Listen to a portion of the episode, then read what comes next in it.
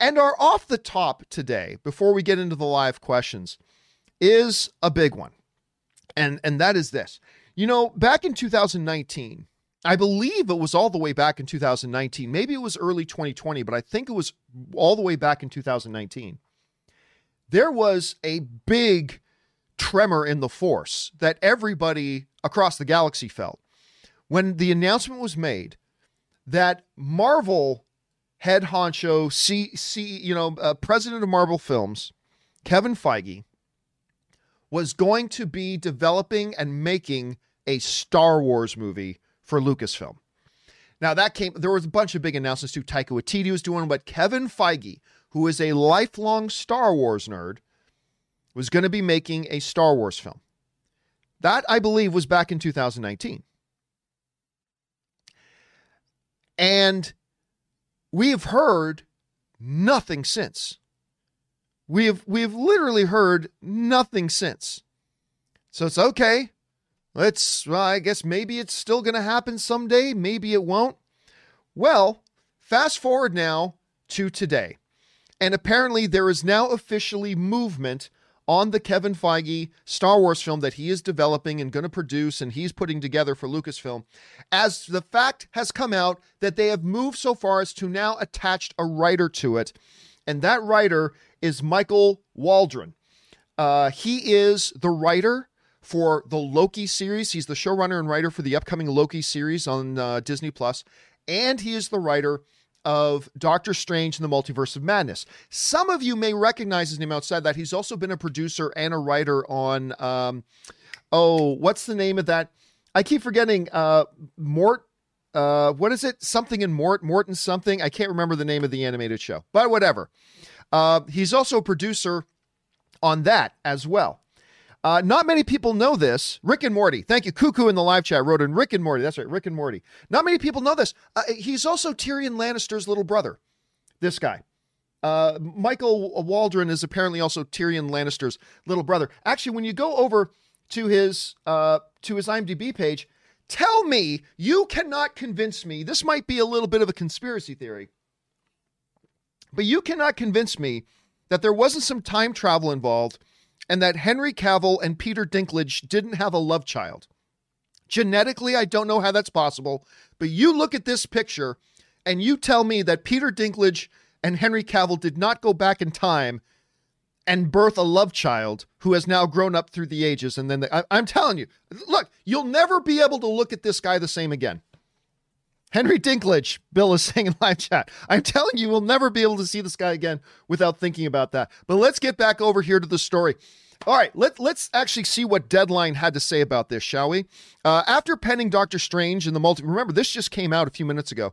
After penning Doctor Strange in the Multiverse of Madness and serving as head writer and executive producer on the upcoming Disney Plus series Loki, Michael Waldron is looking to stay in business with Walt Disney Studios in a big way. Sources tell Deadline Waldron has been set to write a new Star Wars feature film that Kevin Feige, president and Marvel Studios and chief the creative officer of Marvel, will develop and produce for Lucasfilm and Disney. This just one part of the recent deal Waldron signed with the studio that will keep him in business with Disney for some time. Disney declined to comment. Besides writing the new Star Wars film, the deal is also expected to bring back Waldron in some capacity for get this season two of Loki. We weren't even sure there was going to be, uh, we have not even been sure there was going to be a season two of Loki but apparently they've already locked him up to do a season two of Loki. Not only is the deal a rarity at studios, it clearly shows how much faith Disney, Marvel, and Lucasfilm have, have in Waldron going forward and uh, should surely open doors for years to come and many more high profile properties. Well, that's if Loki and Doctor Strange 2 don't suck, of course. Now, that, that's, a, that's a big little uh, caveat you got to have there that it's all assuming that they don't suck. All right, I have a couple of thoughts here. Thought number one Yay, Kevin Feige is there, that movie is still happening. Listen, as somebody who has, I had the, uh, you guys, I've had a chance to meet and chat with Kevin Feige a number of times, including this one time. I got to just talk with him for about 10 or 15 minutes at one of the Star Wars premieres. And, and he was there for that and just talked about his love of Star Wars and all this kind of stuff. This guy, he is truly a lifelong, hardcore geek to the bone Star Wars fan. And uh, that's always good to see. And when we see what he's been able to do with Marvel and the MCU, it adds to the excitement that he would be shepherding something like this. Now, it's important to note that Feige himself will not be directing this film, at least not that we know of. I don't know. Maybe he'll take a shot at it. I hope he doesn't. A Star Wars, a, big budget Star Wars film is not the first film to do as your first directorial effort, but uh, he'll clearly pick a great director. Here's the interesting thing about this, though this isn't just good news about Star Wars because you know as a Star Wars fan and as an MCU fan, I'm I'm totally psyched to see what Kevin Feige and, and can bring as he's kind of shepherding a Star Wars movie. Yes, it's good news for Star Wars. This project has not been abandoned. It's still in motion. They're doing it. Here's the other neat thing about this. The other neat thing about this is that I think this speaks volumes to the excitement we could probably and should probably have regarding Loki and Doctor Strange too. I'm sorry, every time I bring that picture up, I just see Peter Dinklage and Henry Cavill doing it. I, I, I whatever. It's going to be hard for me to not see that in in the uh, landscape that is my mind. Anyway, this to me speaks volumes about the type of work he must have done with Loki and Doctor Strange too that Kevin Feige says, "Yeah, I want you to be the guy to write my Star Wars movie. Here's my idea for a Star Wars movie. Uh, this, this, this, and this happens, and this happens, and this happens, and then this, and this, and this, and then this person wins the day. Go write it. To for for him to tap this guy and say, "Your work is so good. I, as a lifelong Star Wars fan, want you to be the scribe to write my screenplay." to me, that says something about how Kevin Feige feels about Loki and Doctor Strange too. And so not only do I as a as a fan get excited today because of what we're hearing about, hey, Kevin Feige Star Wars films moving forward, it also gets me more excited about Loki. I mean, look, I, clearly I was already excited about Loki, and clearly I'm already excited about Doctor Strange too in the Multiverse of Madness. But to hear that this kind of confidence exists in Kevin Feige. Because you know Kevin Feige, as a lifelong Star Wars fan, would not just, you know, knight anybody. I hereby christen you the screenwriter of Star. You know that Kevin Feige would not just knight anybody to be the writer of his Star Wars project. He was going to get and listen, with his resume, Kevin Feige can get any writer he wants in the business. You know that Kevin Feige can get anybody he wants. Kevin Feige has given you a call to write a Star Wars film. Who's not taking that call? Seriously, what writer? Uh, maybe not Quentin Tarantino, but what, what what other real writer in this business is not taking that call? And yet, being Kevin Feige and being a Star Wars movie and being the fact that he could have any screenwriter he wanted, he went to this guy. He went to this guy. He drinks and he knows things and he's superman. I mean i i mean that's the thing. He went to this guy. That's how much kevin feige believes in loki and in doctor strange too. And i that's that's amazing. So I, i'm honestly here telling you that i'm not even sure which part of that i'm even more excited about whether it's the star wars angle that i'm more excited about or i'm more excited about loki and doctor strange too. Now again i do want to highlight the one thing that they they pointed out in this article uh, when they said when they said this down near the following. Uh, he says uh, marvel lucasfilm has in waldron going forward and should surely open doors for years to come and many more high profile properties yes yeah that that's true but while feige picking him is a great sign and it is. And I'm not, I'm not trying to throw a wet blanket on all of our excitement here. While that is a great sign, as I've just explained, of Kevin Feige picking this guy, the reality is we still have not seen this. Now, Rick and Morty fans may be saying, well, we love Rick and Morty. True, but if I'm not mistaken, I think he like wrote one episode of Rick and Morty. He produced like years of it, but I think he only wrote one episode. So I'm not going to lie to you. I don't, because I didn't watch Heels. I think he was involved with Heels too. I haven't watched that. Um, and the fact the matter is, I don't really have a litmus test to tell how good his writing is. So we can all be excited, but what happens if we watch Loki and it completely sucks? I'm not saying Loki's going to suck. I'm just saying, but what happens if? So all this great things about, oh, he's going to have a great future now. Well, let's see if these let's let's get to Doctor Strange and see how that works out. And if it does, fantastic. Absolutely fantastic. Anyway, guys, question is, you're hearing about this right now. You're hearing about this right now. Henry Dinklage has been signed on to write the Star Wars film. I, I don't want to. I don't want to undermine the guy. Michael Waldron is his name. What a great day for this dude and his mom and dad.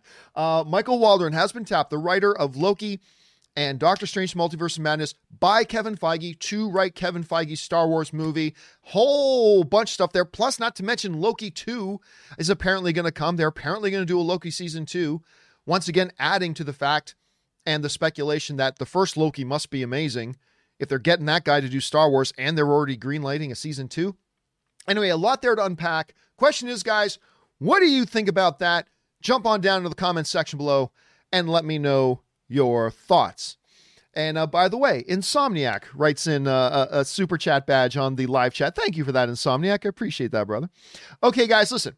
For the rest of the show now, we are just going to spend time. We're going to casually kick back as film and streaming and TV fans together. And I'm just going to take your live comments and questions. How do you get in a live comment or question on the show? It's easy.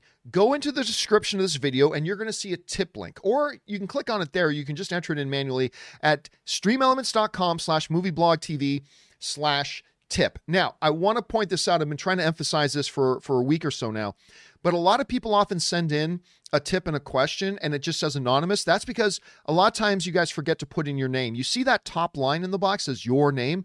Make sure you put in your name there because if you're going to support this channel which thank you so much by the way but if you're going to support this channel and send in a fun question for us i want to make sure your name gets a shout out. So please make sure you, you uh, fill out your name part. Unless you don't want to put in your name and you want to be anonymous in case that case you go ahead and you do you. No problem.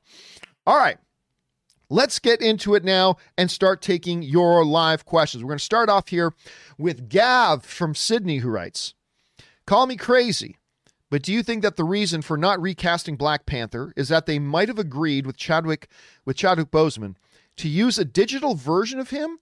Not sure if uh, if the tech exists to use recordings of his voice to manipulate into new dialogue thoughts. No, no, no, no, no, no. Absolutely impossible. No. I mean, first of all, the technology is not really there to do a whole movie like that. Like, um, even The Irishman, Marty Scorsese's The Irishman, which did not use the technology throughout the whole film. They did for a lot of it, but even that, while being amazing, was still clearly unable to conquer that uncanny valley. Uh, just no. I, I, I don't think audiences would accept that, and I don't even think if Chadwick Boseman, if if if if, if it was his dying wish, I don't even think then that uh, audiences would accept that. Um, and by the way, uh, Black Bono Lala sent in a super chat badge in the live chat. Thank you for that, man. I appreciate that. Um, even I just don't see that. It would look terrible. It would feel awkward because it would limit also what the filmmakers could do with the character. And at and, and honestly, at that point, it's just better to bring in a new actor and to take over the role and carry the baton for Chadwick Boseman. It's like a relay race, man. You know, run one runner finishes their run, they pass the baton on, and then that runner takes it. And I think, um, you know, I, I still believe that the MCU should not let the baton fall on the ground. That this incredible, culturally important character of T'Challa, I, I, I think it's a mistake. I honestly, I honestly think it's a mistake for them to throw this incredibly vital, important, culturally relevant character that was an inspiration to so many people. It wasn't the title of Black Panther that was the inspiration to, to tens, if not hundreds of millions of people. It was the man, it was the character of T'Challa. And personally, I think it is a mistake to let it go. I understand their reasoning and I understand they're doing it with the best intentions. So I, am not upset about it as a fan. I'm just saying I think it's a mistake. So if you want to carry on with the t- character Ch- T'Challa, you recast and you carry on the legacy of Chadwick Boseman. But they were pretty clear that they're not going to do that. And so, no, I, I, do not think they're going to do a full CG thing. That I, I, I just don't see the win there. You know what I mean? That's just my thought on that, Gav. All right, next up. Uh, Patrick Conway writes, um, let's see, rewatched uh, Agent Carter while waiting for WandaVision, and it really was a fun show. Had cast and explored the history of Black Widow program. Season two was a dip focusing on Dark Force instead of the staying old school spy show. Uh, it's a pity it didn't get a season three. I'll tell you what, I didn't know what to think of. I didn't know what to think of um, Agent Agent Carter when it was first coming out. I'm like, really? Okay, I mean, I liked Peggy Carter in the movie, particularly, you know, First Avenger. I like the character very much, but I'm like, really A new series on this? I'll tell you what. I adored that show. At least the first season. I agree with you. I thought the second season was a dip. It was. I loved the first season, though. I thought it was creative and I thought it had a lot of personality and a lot of charm. And I dug it a lot. I thought it was really good. Again, the second season kind of dipped for me, and I'm not surprised at all they didn't do a third. But you know what? I'll always have that first season. I I went back and watched it again, maybe about a year ago. At least I, I watched the first few episodes again about a year ago, and I just enjoyed it so much. Uh, but yeah, I was a big fan of that one too, Patrick. Thanks for sharing your thoughts on that. All right. Let's put in there. Um, he threw three free throw, right? He threw three free throw. It's a little bit of a tongue twister, right? Uh, how are you, John? I'm good, thank you. Hopefully, also my boy Rob. Rob's not here on Thursdays, just so you know. Uh, normally, it's Erin Cummings here on Thursdays, but ever since we had the heightened lockdown rules in LA, we're not supposed to have people from outside our home in our home. And you know, Erin is, it, it, you know, Erin has, a, Erin's a cancer survivor, so I really don't want to risk uh, putting her in any sort of harm's way. So we'll get back to having Erin once you know things calm down. There is a light at the end of the tunnel, but that's who's usually on here with me on Thursdays. Uh, let's see. How likely do you think it is that we will ever get a Vader series to accompany him on his search for the remaining Jedi's and see more of what's up in his noggin after his turn? Would really be something special. I listen. To me, Darth Vader is the greatest villain in cinematic history. To me, it's not even close. I mean, Hans Gruber is amazing. Uh, Anthony Hopkins, Hannibal Lecter, uh, amazing. I mean, th- you can go on and on. Thanos is amazing. But to me, it's not even close. Vader's the greatest cinematic villain of all time. And I don't want a Vader series. I don't want a Vader series. There, there there's no win there. Uh, like Vader is already so beloved. All it can do is hurt the character, I think. To be honest with you, I think all it can do is hurt the character. And I I don't want to over explore characters. You know what I mean? I don't want to over explore characters. I want to I don't want to go into his thought process. And there are novels and things like that. Now, don't get me wrong. If they announced tomorrow that Kevin Feige's new Star Wars movie is Vader Unleashed or or whatever. Of course I'll be there. Of course I would. But if Kevin Feige called me, which of course you know he would, if Kevin Feige called me and said, "Campy, I need your advice, man," because he's always, you know, my phone's always ringing, ringing. It's just, it's just annoying. Feige's always calling me, asking me for my advice. Can't make a decision without me. Anyway, um, were Kevin Feige to call me and say, "John, I, have got a struggle here. I, have got, I'm going to make this movie, but I can't decide whether to make it about Vader or make it about this other brand new character I'm doing. I would always say, do the brand new character. Do the brand new character. We already got Vader. Vader's great. Vader's in a lot. Let's let's do a new character. But I don't want to be disingenuous. If they made a Vader thing, of course I would watch it with with great delight and anticipation, with great interest. But uh, yeah, I I honestly don't think the chances of them doing a Vader series are very high. And personally, I would kind of hope they don't. I would kind of hope they don't, but that's just me. I know there would be a lot of people excited about it. So, uh, but I still think the chances are fairly low, but certainly not impossible.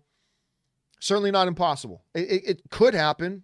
I just don't think it's likely, but we'll see what happens. All right, thanks, man. Um, Zagard writes, "Oh boy, one of seven. Okay, here he goes. Hey, John, how are you today? I'm doing well, thank you. I just wanted to touch on the Batman killing problem with you to help you see why more people feel, let's say, unhappy with Zack's decision, even though people should give Zack a bit of a break. Most of them around my age, 27, and the DC Universe films are the first ones where they watch them as older teens in their mid 20s. And by that point, they have gotten comfortable with the current comic Batman. Of course, you have to keep in mind it is an extremely small percentage of the movie going audience that has ever read a Batman comic. I'm just saying. Uh, uh, you take all the movie going audience, it is a small percentage of them that have ever read a Batman comic. Just saying. All right. And DC has said in the comics uh, that main story Batman does not kill unless he feels it is 100% necessary. I don't think anybody kills unless they feel it's 100% necessary. Anyway, uh, they have also said the older version of him killing people left and right are alternate universe Batman or prototype Batman stories. Uh, 407. So, in their eyes, the true Batman does not kill willy nilly, and it just seemed like Zack does not understand that.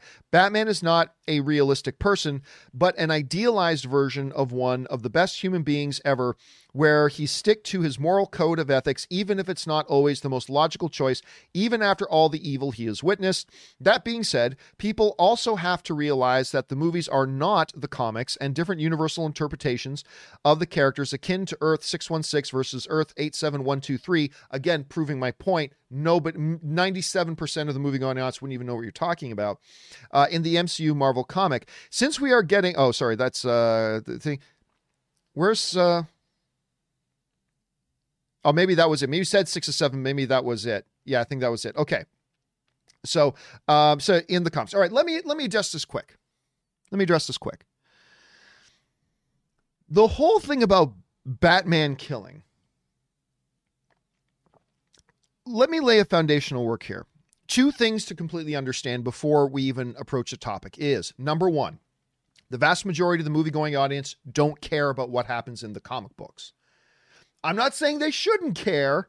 I often feel they should. I'm just saying a lot of the movie going audience, like my mom loves comic book movies. My mom loves comic book movies. She don't give a shit what happens in the comics, but she loves comic book movies. And I think that's pretty represent, representative of a lot of movie fans, the vast majority of movie fans. So that's just one thing for us to keep in mind. The second thing that we always have to keep in mind is all comic book characters, particularly the longer running ones Superman, Wonder Woman, Batman, you name it. There is no one version of any of them. Superman has gone through many iterations, many personality types. I mean, there's always the core of who and what Superman is, yes, but everything else kind of changes and evolves over time. Wonder Woman. I mean, you want to talk about a character that has had so many radically different iterations. Wonder Woman is certainly right there. From the day that Professor Marston created her all the way up to today, and we've got completely different Wonder Women in the movies versus in the comics, the current comics at any rate, blah, blah, blah. And Batman is that, that as well. So when somebody says to you, you know, why isn't Batman like he is in the comics? The first question you should ask is, which Batman in the comics? Over the decades, there have been many different iterations of Batman that has had different Robins, different costumes, different core motivations, different this, different that. I mean, so when somebody says you is is Batman in the movie like he is in the comic? The question I always ask is which comic? Depends depends who you ask, depends when you ask. There's this great um, I, I, I don't have it right now here in, in front of me on my desktop, but there's this great panel um, that I've brought up on the show before to emphasize this point. And this isn't like the 1960s detective Batman. This is like a modern era Batman. Uh, there's so I had this graphic and I've showed it on the show before, where Jason Todd and Bruce are in the Batcave. This is the Jason Todd iteration of Robin, and they're talking in the Batcave and they're having a conversation about going after these mobsters and you know we're gonna give them what's what we're gonna kill those guys. And batman says to jason todd you know that's the line we don't cross. We don't kill jason. To which jason then says and this is from the official batman comic to which jason todd says but you've killed people. And then bruce looks at him and says that's true but only in self-defense.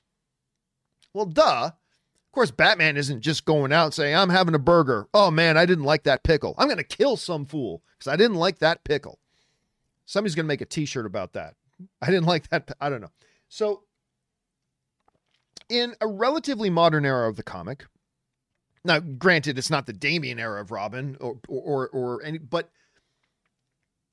you know, it's it's Batman acknowledging the comic.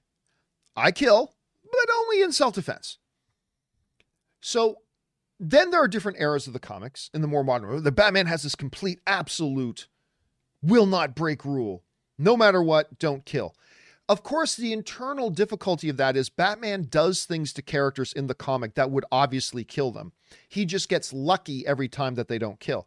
I, I point out, I, I've brought up this other comic panel before where Batman is stalking these thugs in a in an old house, right? This old abandoned house. And they're like, "Where'd he go? Knuckles?" I don't know, Big Eddie. Where did he go? And then Batman comes down out of the rafters, right? Knees, like a 270 pound Batman falling out of the rafters with his knees on Knuckles' chest. And he hits the floor and goes right through the floor, falls another 10 feet, and lands in the basement with Batman's 275 270 pound frame, knees first in the guy's ribs. And in the in the comic book, they have Batman going in his internal thought process. Seven broken ribs, ruptured spleen, a pierced lung. He'll spend three months in the hospital in traction, but he'll live, right? No, he would have. He would have. He would have died. If I'm in a house and a 270 pound guy comes out of the ceiling, knees in my chest, and it hits me so hard that I bust through the floor, continue to fall down to the basement, and he lands on me, I'm not going to the hospital and in traction for the. I'm gonna die. But anyway, so now it's important to note here. I'm not debating here whether or not Batman should or should not kill. I'm I'm just laying it out that there have been iterations of Batman where he does kill. And the kind of stretch of reality you can do in a comic book page sometimes doesn't match up with what you can do. And again, the um, uh, Tim Burton's Batman killed, Christopher Nolan's Batman killed, uh, but nobody seemed to make a big deal out of it until we got to Zack Snyder's Batman. And I thought Batman, under certain circumstances, taking life, and I say this as a pacifist, but was totally consistent with the story, with the narrative, and with the character they were portraying. You don't have to agree, and, and that's fine and that's cool. And understand people who grew up with a certain iteration of Batman may be more attached to that iteration and it would be more important to them. I completely understand that. And, and there's nothing wrong with that. But I think you're you also have to understand that there have been different iterations of Batman and people may want to portray that different iteration and you got to give them the leeway to do that. And I, I again, I just felt the way that Zack Snyder handled that, particularly in Batman versus Superman, was very consistent with the story, with this Batman's persona, with his background, and where he was in life at that point. I thought it was very consistent.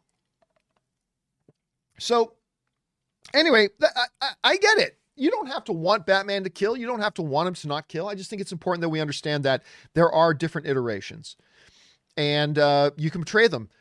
Christopher Nolan portrayed it portrayed Batman a certain way. Tim Burton portrayed his Batman a certain way. Zack Snyder portrayed his Batman a certain way. All of them killed. They all killed. Uh, and he has in the in the comics as well. So I get it. You, you don't have to convince me about why some people feel like they don't want Batman to kill. I get it. And I agree. But I also think that people who don't like Batman killing have to also accept why other people feel it is okay in certain iterations and times. But anyway, that's just my thought. It's fun to discuss either way, though. It's totally fun to discuss. All right. Thanks a lot for that, uh, Zagard. I appreciate your thoughts, man. And thanks for giving me your perspective on that. Uh, all right. Chloe writes Since we are getting a sequel to Top Gun, Top Gun Maverick, coming this year, supposedly. What could be the next possibilities? A sequel to Days of Thunder? Oh, I don't think they're going to do that. Or possibly a prequel to Oblivion? Nah, Oblivion. I think they're they're trying to forget about Oblivion. Uh, or a Forgotten Cruise movie, Legend. Uh, what Tom Cruise classic would you like to see a sequel to made? Ooh, that's a good question. Okay, yeah, we are getting, of course, Top Gun is one of his most obvious classics, right? One of his most obvious classics. Let me open up the old IMDb page here uh, and see what we get when we uh, look at Tom Cruise's illustrious career, of course. Uh, we're, we're looking at, let's see here. Let's go down closer to. Let's get in at least in the 80s here. So, wait, born on the 4th of July, probably Rain Man, huh? Huh? Actually, you know, there is a couple when you get into the old ones here. Risky Business, I don't think there's one you can do there. Outsiders, no. But I'll tell you what, Color of Money? Color of Money would be an interesting one. Revisiting that character so many years later. What what's he what are the scams he's pulling today? Rain I, at first I was thinking Rain Man's not a good option, but I don't know, man. You you get him and Dustin Hoffman together today? That that could be interesting. Uh, obviously, not born on Fourth of July. Days of Thunder, I don't think, not far and away. Uh, Few Good Men, nah. Few Good Men really wasn't even about the characters. It was about the narrative and that story, and that played out. And you can't handle the truth. Um, the Firm, I think, is done. A lot of people thought for a long time they they could have done another vampire one. Uh, with interview with the vampire with Timothy Lestat, they they thought for a long time they could do one. I wouldn't be against that. And obviously, Mission Impossible continues to go. I don't think there's anywhere to go with Jerry Maguire. Uh, Eyes Wide Shut, bring on the filthy man. Uh, not Magnolia, uh, not Vanilla Sky. Uh, some people wouldn't probably wouldn't mind a Minority Report. Not Collateral. I love Collateral, but you don't want to do a sequel to that. Uh, War of the Worlds. Yeah, I I go back to some of the older ones. I liked his Jack Reacher movie, by the way. Color, you know, I'm gonna say Color of Money. I wouldn't have thought of that before, but Color of Money now now I'm obsessed with that idea to see to see revisit that character later on. Uh, would be kind of an interesting thing. I, I'd be into that. All right. Thanks a lot for writing that in, Chloe. All right. Next up, uh, we've got Special Agent Dale Cooper writes my New Year's resolution is to watch every Oscar Best Picture winner. Nice. Going back to, I found out uh, there were actually two picture categories in the first ceremony. Uh, why is Wings the canonical first Best Picture winner over Sunrise? Sunrise is my new is one of my new favorite films. You know, what? I'm not really. I don't know. I've never really gone back and thought about it. Uh, hold on a second. First Academy Awards. Let me see here. The first Academy Awards and let me see if I can find the uh, winners. No, I can't find a list of winners. Okay, so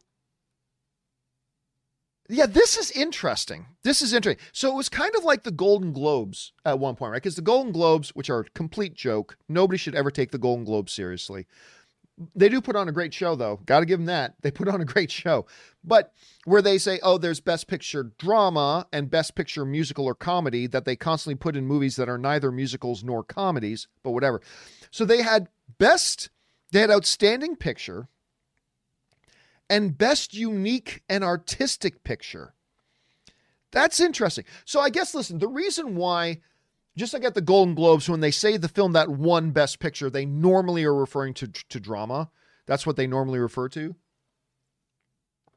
Whereas, you know, the other one they'll also mention, it, I guess to them at the time, and again, I was clearly not around back then, to them, outstanding picture was the big award.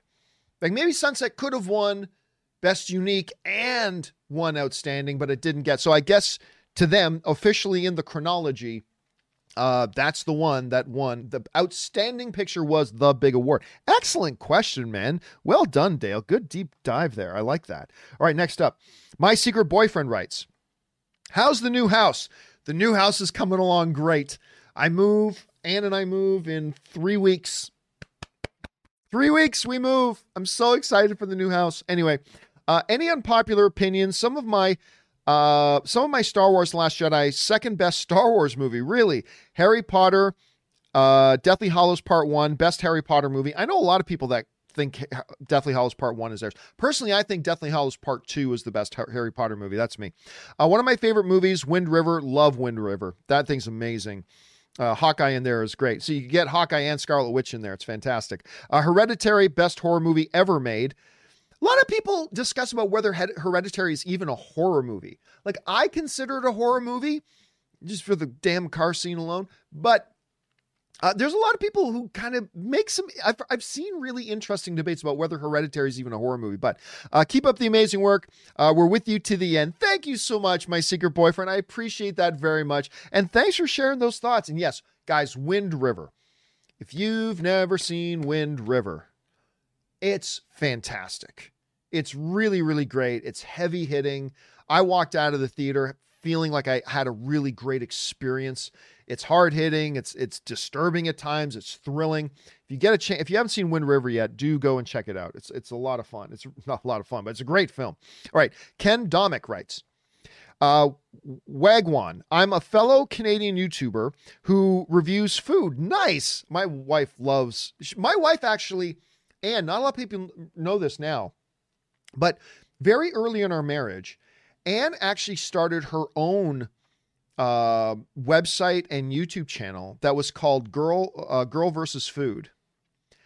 And obviously, a play on the old man versus food show, right? And she would do some food blogging. And as a matter of fact, uh, she even got the attention of a bunch of Food Network stars. And the winner of the Great Food Truck Race actually connected with us, and we started doing food stuff, some food videos with the winner of the Great Food Truck Race. Anyway, so Anne was totally into that. So I love the fact that you do uh, food reviews on YouTube. That's great. Uh, and I wanted to know what's yours and Rob's favorite food item. Uh, are what your favorite food items are when you're watching a movie at home. I don't know if. Uh, you can get any poutine in Burbank, but I tried In and Out before. I visited the ArcLight last year. Yeah, the ArcLight's a lot of fun. Um, okay, so obviously, when I go to a movie at the theater, I never eat popcorn, like never eat popcorn unless I'm at the movies. I don't know why. I'm not a big popcorn guy, but when I walk into the movie, actually right now, you can't see what's going on in my mouth. That sounds like the name of my softcore por- porno movie. You can't see what's going on in my mouth. But you can't see what's happening in my mouth right now, but I just thought about movie popcorn. My mouth is salivating like crazy right now. Whenever I walk into a movie theater, instantly, it's like a Pavlovian response. As soon as I walk into a movie theater, my mouth starts to water. And I might I, I just crave movie popcorn. I don't know why that is. I never crave popcorn any other time. But that's an interesting question. What do I like to eat when I'm watching a movie at home? That's a good question. I you know what? This is going to sound totally boring. I don't do popcorn. Usually it's a good bag of Doritos. I mean, if I want, if, if I'm actually like hungry, hungry, and I want to eat while I'm watching, I mean, pizza is a great option. The reason pizza is a great option for watching a movie at home is that re- pizza, eating pizza requires very little attention, right? If you've got something in a dish or a bowl, you got to watch your spoon going into the bowl, make sure the spoon gets, there's, there's a little bit more effort. How lazy are we that we're talking about bringing a spoon from the bowl to your mouth is effort. Pretty lazy, but I want my attention on the screen. That's where I want my attention to be, right there on the screen. Ooh, I love my autofocus. Look how quickly it went into. Oh, now it won't do it. Now that I'm saying, look how woo, that's some good autofocus right there. Okay, now back to my face. Um, you want your attention on the screen, right? That's where you want your attention. So uh, to me, pizza's a great option because you don't even have to look at it. Like you got, you just have to make sure your hands on it and you just bring it to your mouth and whatever. But normally, honestly, a good bowl of Doritos, a glass of Diet Pepsi. I mean, that's that's generally that's really so. When Ann and I pop on a movie at home, that's usually one of my go-to thing. I usually go to a, a get some Doritos. So that that's it. Not very exciting, but if I'm eating a meal, pizza because it's the least amount of attention requiring meal. I guess you could say the same thing about a burger. I guess a burger is the same true, but I'll go I'll go with pizza on that. Anyway, uh, great question. I love that. Thanks, Ken. Next up, we go to Big John Ranger, who writes, Wow. How can you just stick to everything is subjective? So the Oscars are wrong. Uh, we can build museums for crap that can be made at home. Art at some point is either good or bad. Otherwise, there's no need to keep track because everything could be. Look, I'm I'm gonna be I'll be as diplomatic here as I can. If you don't understand art, I don't know how to make you understand. Listen, it is a scientific fact. This is not opinion, this is a scientific fact. Something, go look it up, is only objectively true if it can be empirically and quantifiably measured. That's the only way something is objectively true.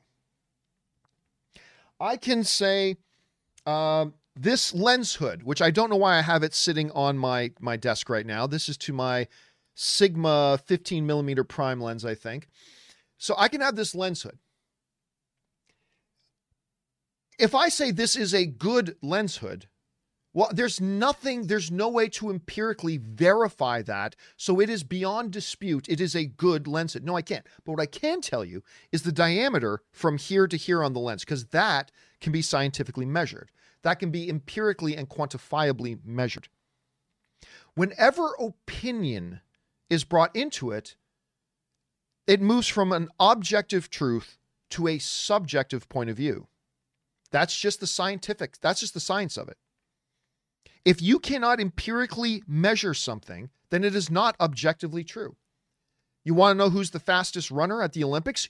There's a scientific unit of measurement for that that you can measure and without any question say that guy is faster than that guy. You want to know how tall a tree is? There's objective truth there. You can take a scientific unit of measurement and measure so that there is no debate. It is quantifiable. This tree is 18 feet, seven and a half inches tall. That's not based on your opinion. That's fact. That painting is a good painting. Prove it. Oh, you can't prove it. Well, yeah, John, I, I could prove it. I could uh, ask 10 other people. Oh, no, no, no, no. Now you're just getting other people's subjective opinions. You say that painting's a good painting. Prove it. Don't tell me somebody else's opinion about that painting. Prove to me with science. So it is irrefutable. It is a fact. Prove to me that that painting is good. You can't. You can't prove that's good. You can't. There's no empirical, quantifiable unit of scientific measurement to determine the goodness of that painting. And that is not to say that the subjective opinions of the various people who look at the piece of art are wrong. It's not to say that the the, the academy is wrong, but you got to understand and recognize what the academy is. The academy is a body of film professionals that choose to award what they think is the greatest thing in excellence, but it is not proof. It is not proof that um, uh, Shakespeare in Love is better than Saving Private Ryan. Shakespeare in Love won the Academy Award. I believe it's that year. Shakespeare in Love won the Academy Award uh, the year that Saving Private Ryan was nominated. That isn't proof that one is better than the other. It just tells us that the Academy that year felt like that was the one and they recognized and gave it that honor. So, again, somebody wants to say to me, Godfather 2 is better than Godfather 1. Okay, that's your opinion. Prove it. You can't prove it because there is no empirical, quantifiable, scientific unit of measurement to give veracity to your claim. There's just not. Art is subjective, and that's not a bad thing. That is the best thing about art. The best thing about art is that each of us, with our own backgrounds and our own experiences and our own personalities and our own points of view and our our our, our whole, you know, uh, the way we see the world, we approach a piece of art, and that art will hit us all in a different way. And there is some art that the vast majority of us will agree that art is great, and only a very tiny few people think no, that art's not that great, and that's fine but it doesn't prove one is the other. And that is the basic thing that I believe all film fans need to understand is the subjectivity of film. We can talk about this movie being great and that one being awesome, and I can give my own personal top five of the year and all that kind of stuff. But we can do so and have our discussions with each other, understanding that at the end of the day, it's all subjective.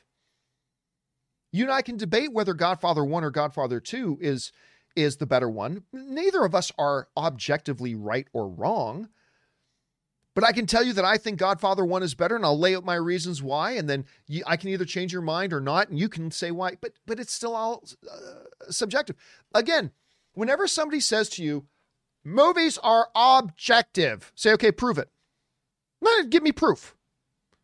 Because objective truth is provable. The quality of a piece of art is not provable. So, anyway, there's that. So, yes, Big John Ranger. I stick by that because that's the truth. That's the truth. So, you either accept it or you don't, brother. You either accept it or you don't. All right, next up. Alex Von Gollum writes Hey, Gio and Rob. In honor of the 20th anniversary of Fellowship of the Ring, still can't believe it's turning 20 this year. We talked about this the other day. Uh, which is your most memorable scene? I'm torn between uh, the "You Have My Sword" uh, and my axe, and Gandalf versus the uh, the Balrog ones. Uh, Redemption is up there as well. Listen, I'm a little bit biased because of this.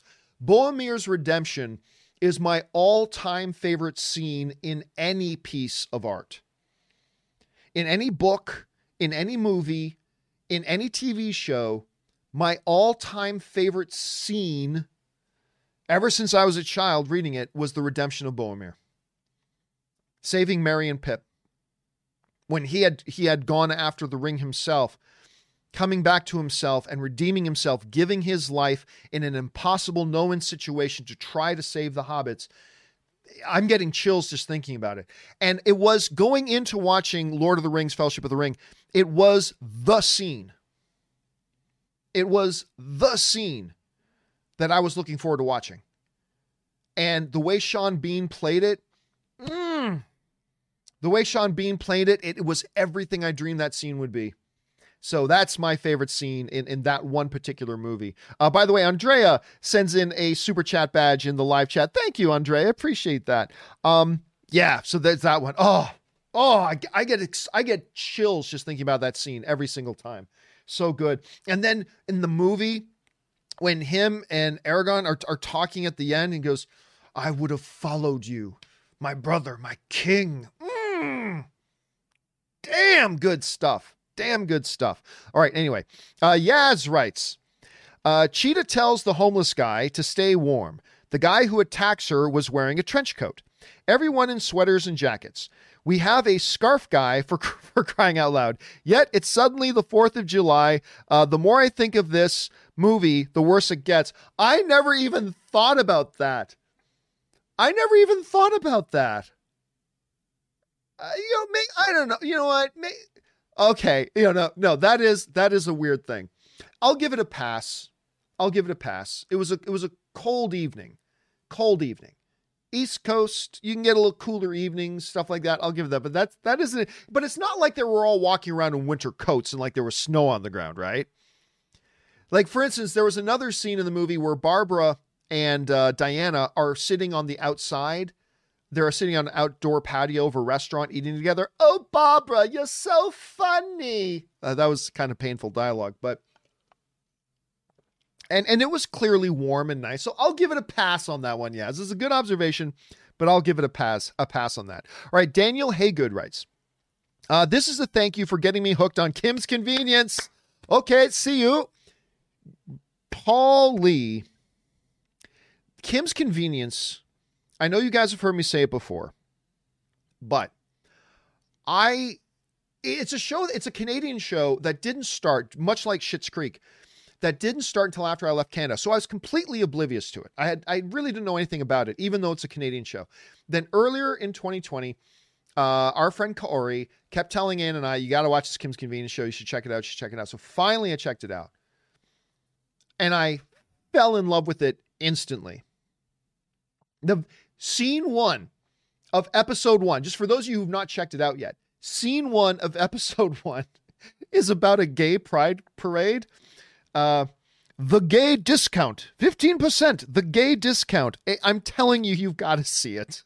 I was just rolling on the floor, episode one, scene one, and I never looked back. It is a completely, utterly delightful show, and uh, you should check it out. I think, I mean, not everything is for everybody, but it's so funny. I just, I love that show. Uh, yeah. Okay. See you. And now, and Anne and I, whenever one of us is leaving to go, sir, okay, see you. I mean, that's just the way we do it. Okay. Uh, next up, uh, Alex Von Gollum writes Have you watched the 4K release of Lord of the Rings? I did. The HDR makes backgrounds, colors more vivid, but the CGI animations got a distinctive white contour, making it more clear that they aren't practical. How well do you think the CGI will hold up in the long term? No, I haven't watched the 4K versions. I, I, I, I listen. I know Rob gets very disheartened whenever I say this. I don't really care all that much about 4K. I really don't. Um, despite the fact that I have a 4K TV, uh, it's a large TV, and I sit far enough away from the TV that the pixels, the human eye really can't, from the distance that I sit at, the human eye can't really make too much of a distinction. But what you're saying, Alex, completely makes sense. The higher the resolution uh, we get, the more and more older visual CGI visual effects will start to become a little bit more apparent. They will. Of that, I have no doubt. Now, again, I, I can't speak from experience on the Lord of the Rings 4K because I haven't watched Lord of the Rings in 4K. But I, yeah, I have very, very little doubt, man, that visual effects on movies that were 20 years ago, which we're getting into the 20th anniversary of, of the first film, are going to yeah, I mean, they're 20 year old visual effects. We're going to start to see. It's like, ah, when I saw that in the movies, I don't remember it looking so obviously CGI. And I think the further we move ahead, that's that's going to be the case. So, yeah, I, I completely believe your account of that, man. I, I really do. But at some point, I'll check it out and I'll see what I think about it as well. Thanks for sharing that, Alex. Next up, uh, Joe Rogan JRE writes, uh, "Hey man, tell me your favorite alien-based movie and why. Also, do you be- do you believe? And finally, will you watch Kingdom already? Peace. I I might. I just I I might be getting convinced to watch Kingdom. We'll see. The, the MMA show, not the Korean zombie period piece show, which is great by the way. Favorite alien movie? Well, I don't know. What what do we consider an alien movie? Like, does Star Wars count as an alien movie? Or when you say an alien movie, do you mean the franchise Aliens? Or do you mean aliens come to Earth like E.T.? Um, it's very hard to say. If we're just talking about aliens that come to Earth movie, well, then it's hard for me to say anything but E.T. I mean, E.T. Greatest video game of all time. Obviously, I'm being facetious, but um, yeah. If we're talking about the Alien franchise, I'll say Aliens, the, the second film. And obviously, if we're talking about anything that has an alien creature in it, well, then obviously Star Wars. So those are the. Also, do I believe? I believe this. I believe in all the infinite vastness of space that somewhere on some planet there has to be life. I don't know that I buy that uh, aliens have visited Earth or anything like that, but yeah, I, th- I think just the the sheer vastness of space, you it would almost be illogical not to believe that somewhere out there there's life. So, and that's what I kind of think. All right, thanks for writing that in, man. Jojo Giraffe writes, one of two. Regarding Tenet, I felt the same as you. I thought it was decent, but so hard to follow audio and narrative complexity, which disappointed me. Movies like Tenet should not require multiple viewings and subtitles just to understand uh, the general story. But I've seen it three times now with subtitles, and it's great. Such a unique film with wholly creative storytelling and film uh, filmmaking that you appreciate more after viewing. If you were at least intrigued by the first time, watch it again. Well, listen, I completely intend to watch it again with subtitles. I, Tenet will always have kind of a special place in my heart because it was one of only two movies that I got to go see in theaters during the pandemic. And uh, uh, Zagard sends in a super chat badge in the live chat. Thank you so much for that, man. I appreciate that.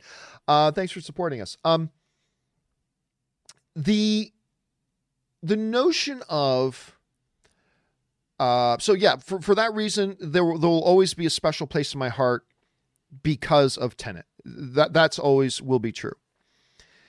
But I agree um, that a movie should not require multiple viewings and able to follow the story.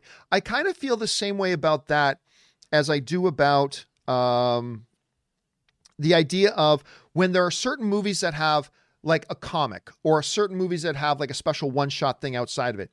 No movie should require you to consume an outside piece of content in order to be able to understand and to follow that content. Uh, it, really shouldn't be a part of it. And um, yeah, and so I, I kind of feel the same way about Tenet. Um, hey, listen, guys, for those of you who can still see this, um, for whatever reason, I just did a speed test, and my home internet speed is uh, going really fast and working really well. Like I'm getting 20 megs upload right now, which is great. And Ryan uh, Geeson sends in a super chat. Thank you so much, Ryan. Appreciate that, man.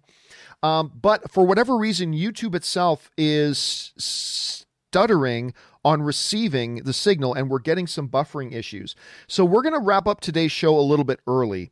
Um, and what I will do is I will do a companion video a little bit later today to get back on that, and we will address the rest of your questions in a companion video. And I will get a hold of uh, my YouTube rep and find out why the last couple of days we've been having moments where YouTube suddenly stops taking the live stream. I haven't noticed any of the other live streamers that I like to see having this issue. It's only been me, but I just ran a speed test. Like I said, i have got terrific upload speed right now. So I'm not really clear on what the issue is, but I'll get to the bottom of it. Anyway, guys, that will do it for me for today. Thank you so much for being here. My name is John Campea, and until next time, my friends, bye bye.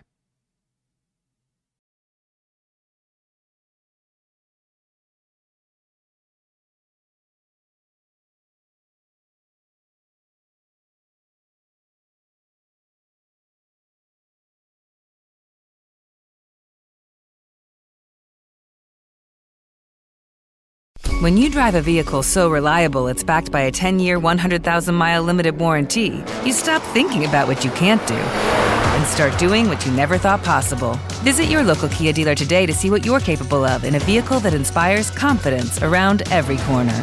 Kia, movement that inspires. Call 800 333 4KIA for details. Always drive safely. Limited inventory available. Warranties include 10 year 100,000 mile powertrain and 5 year 60,000 mile basic. Warranties are limited. See retailer for details.